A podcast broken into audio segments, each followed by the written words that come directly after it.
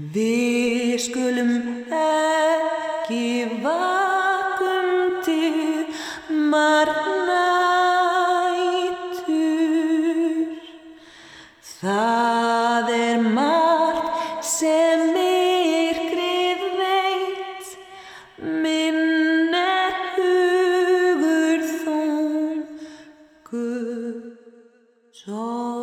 Welcome to Eerie, Iceland. Whether you're captivated by folklore, paranormal, sorcery, the hidden people, haunted things, people, or locations in Iceland, you've come to the right place.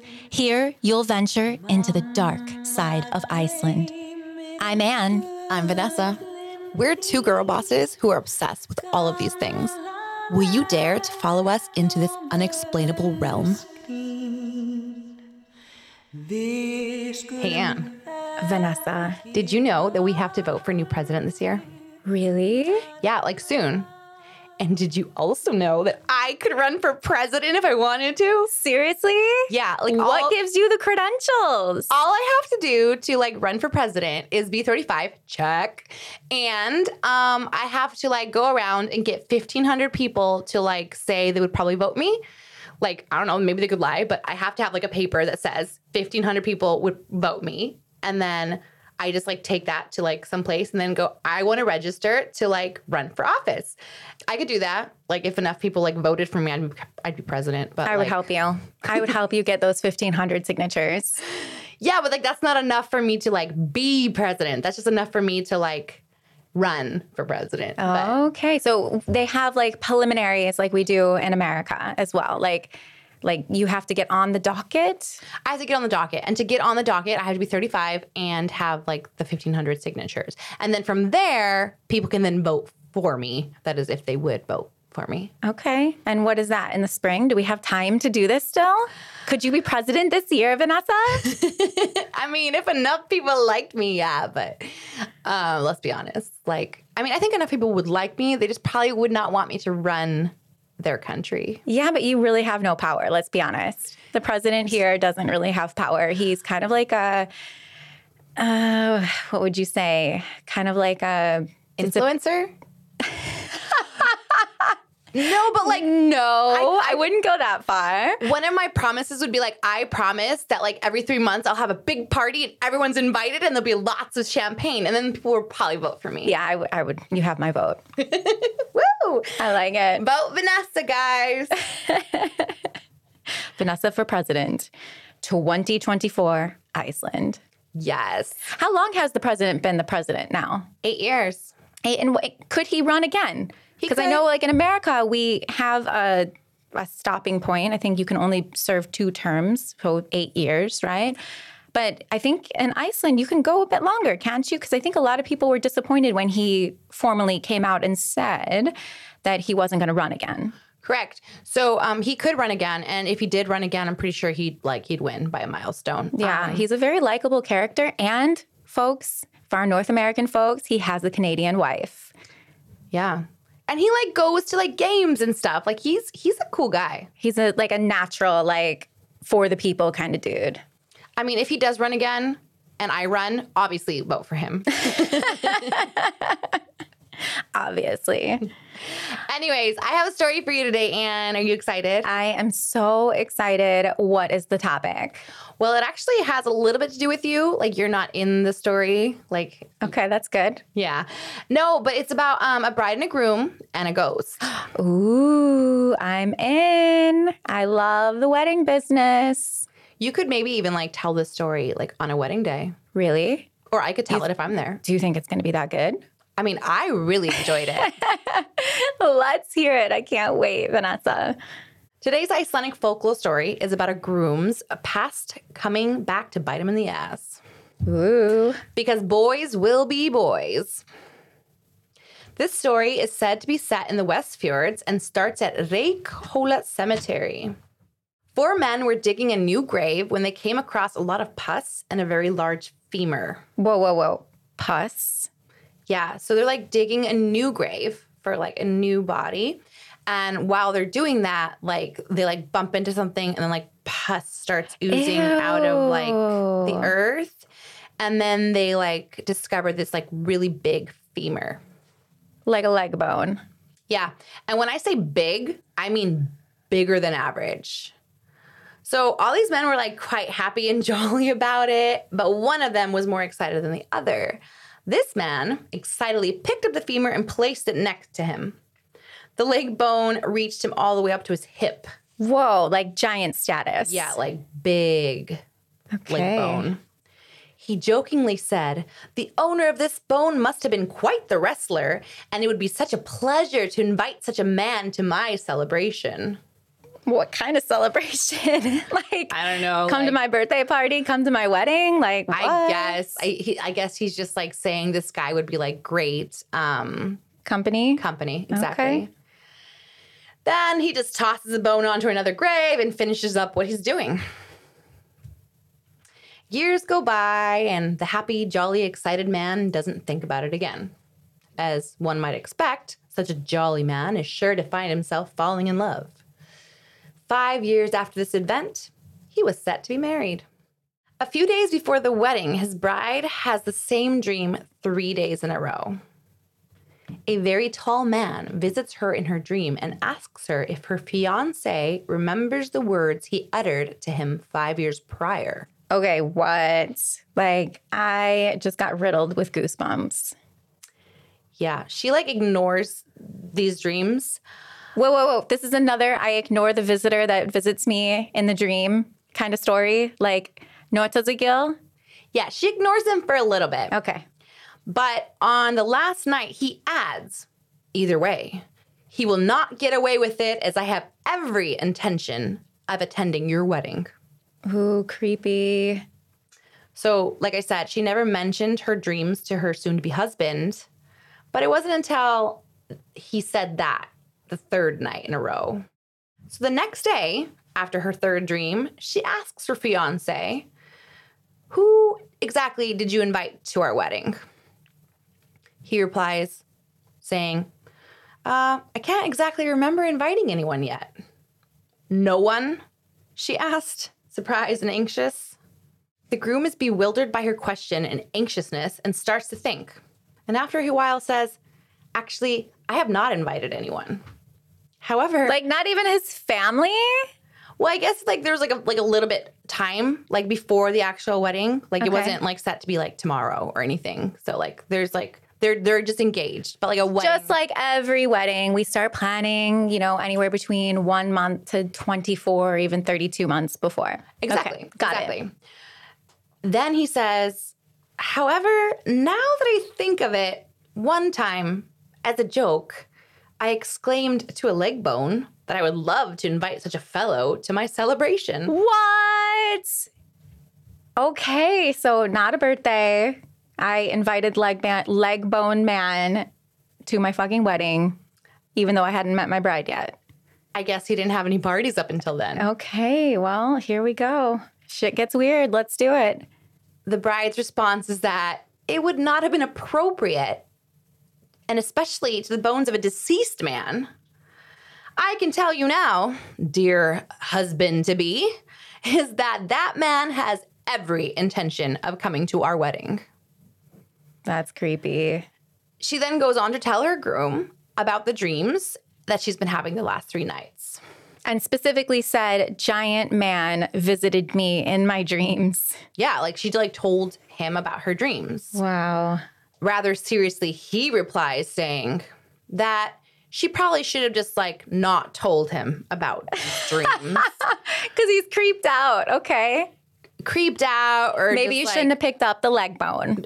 either that or like he's creeped out or he doesn't believe her or something.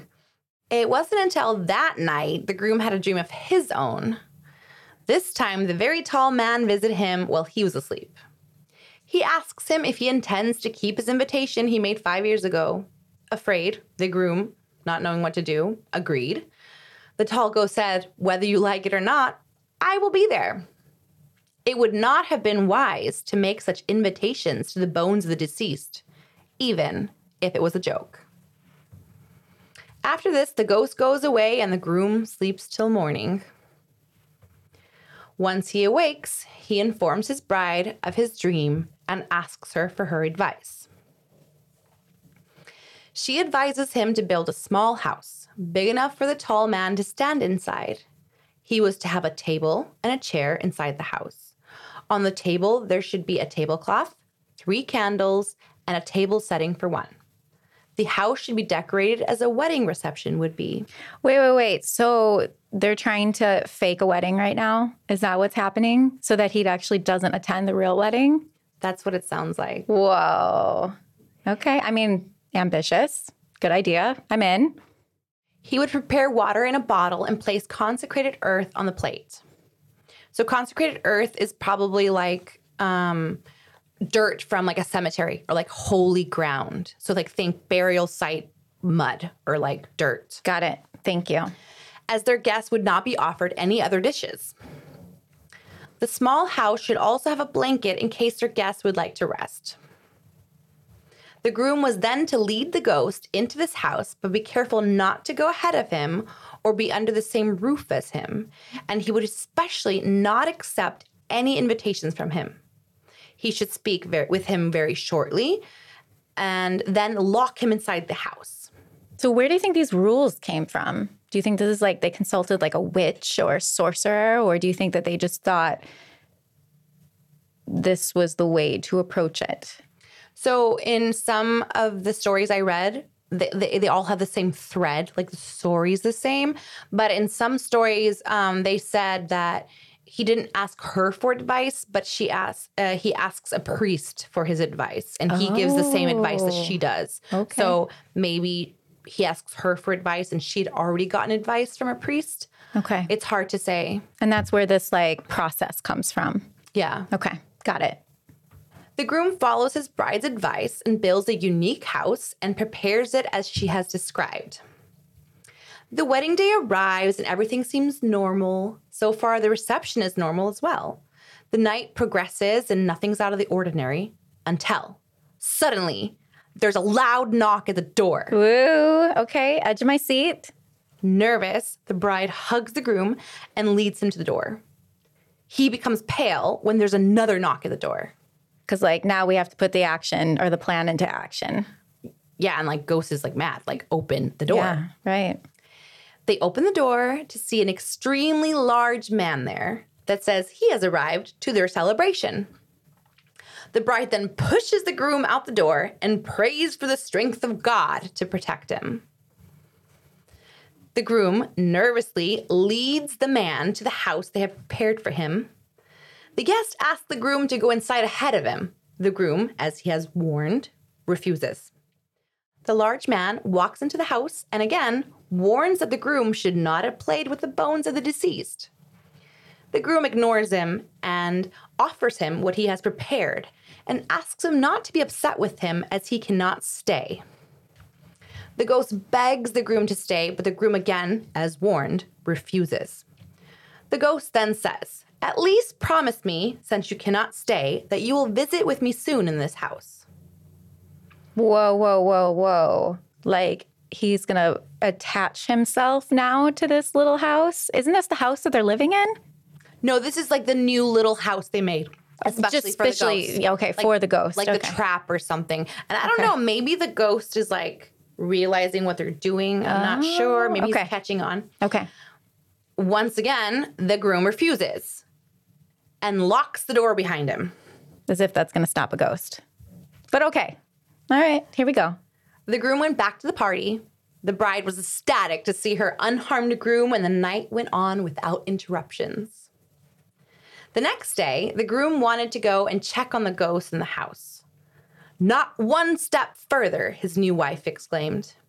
I shall go with you, and be sh- and you better be sure to stay behind me. They reached the house, and the ghost was gone. He had drank the water and shattered the consecrated earth all over the floor. Aha! Just as I expected, said the bride. If you would have come here alone and stepped one step in this house, you would have met the magic of the ghost and be swept away off into his realm. But why him and not her? I'm guessing because like he's the one like she never messed with his bones. Oh. he's just like, haha, I'm so funny in a graveyard. Yeah, So like. I'm pretty sure like he He opened the portal or the he disrespected disrespected. Oh, deceased. Yeah, okay. Okay. I, on the other hand, will not be harmed and can clean up this place. Some say that before the ghost had left, that he stood outside the window where the newlyweds were sleeping and said, I don't need to thank you because I did not get to taste the water clear and stir the soil. The fuck does that mean? After this, the ghost was never again seen, and it is said that the couple lived a long and happy life. For those of you interested in hearing what the ghost said in Icelandic, as it sounds way better and it even rhymes, he said the following. Ég þarf ekki að þakka því ég fekk ekki að smakka utan vatni tæra og moldina að hræra. Beautiful. Much better in Icelandic. I know, right? So, what do you think?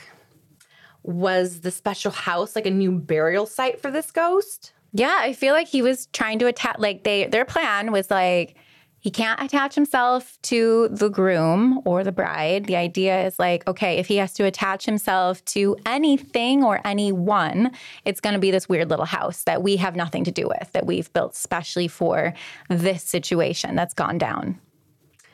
Interesting. What do you think? I think yeah, I think it's like his new like like coffin kinda. But then why did he leave? Well, because like like poof, like his the curse is done. Oh, that's like it was as simple as that. He's like now seen the light and he moves on and he's at peace.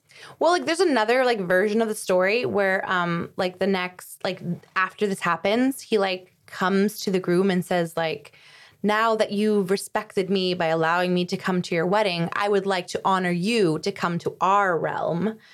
And so if I was this groom, I would heed the advice of my bride and be like, thanks, but no thanks, because he was not taking advice. But in this version of the story, he goes with the ghost to like Ghost World, where he meets all of like the ghost's friends. And they have like amazing feast and like he has like a lot of fun and like But he's by himself. yeah, in like the underworld or like the Okay. ghost world or whatever.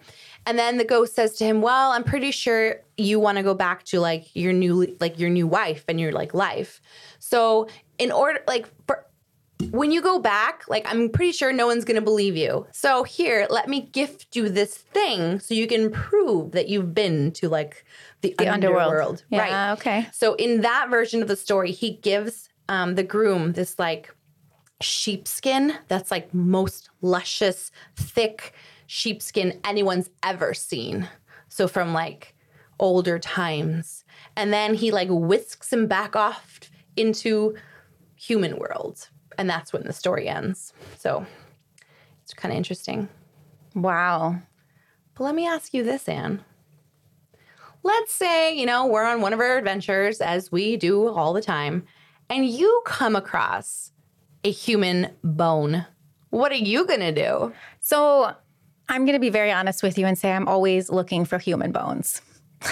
Yeah. This is why we are friends. Yeah, like so you know that I have I have a little bit of a love or a pastime for bones, right? Like I love taxidermied things, you know, our our new Raven friend is a great example of that.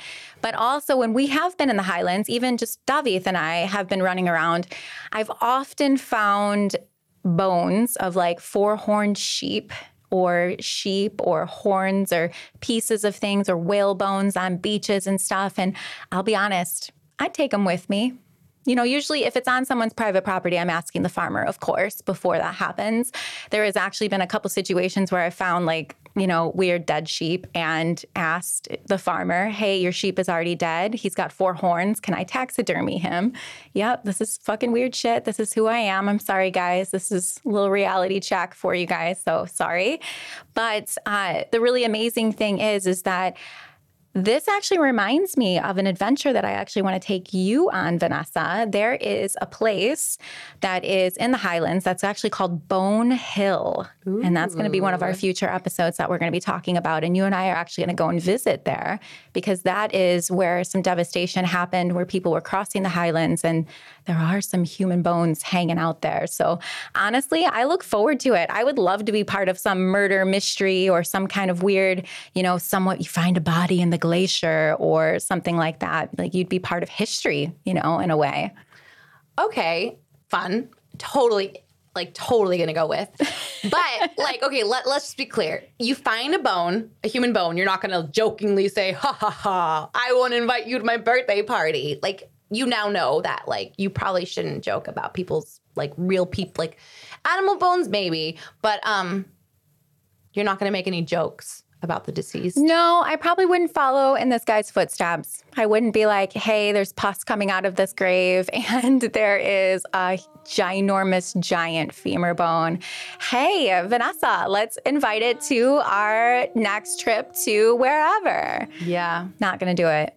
I mean, I wouldn't even think about doing that. That's so weird. Like as I said, boys will be boys.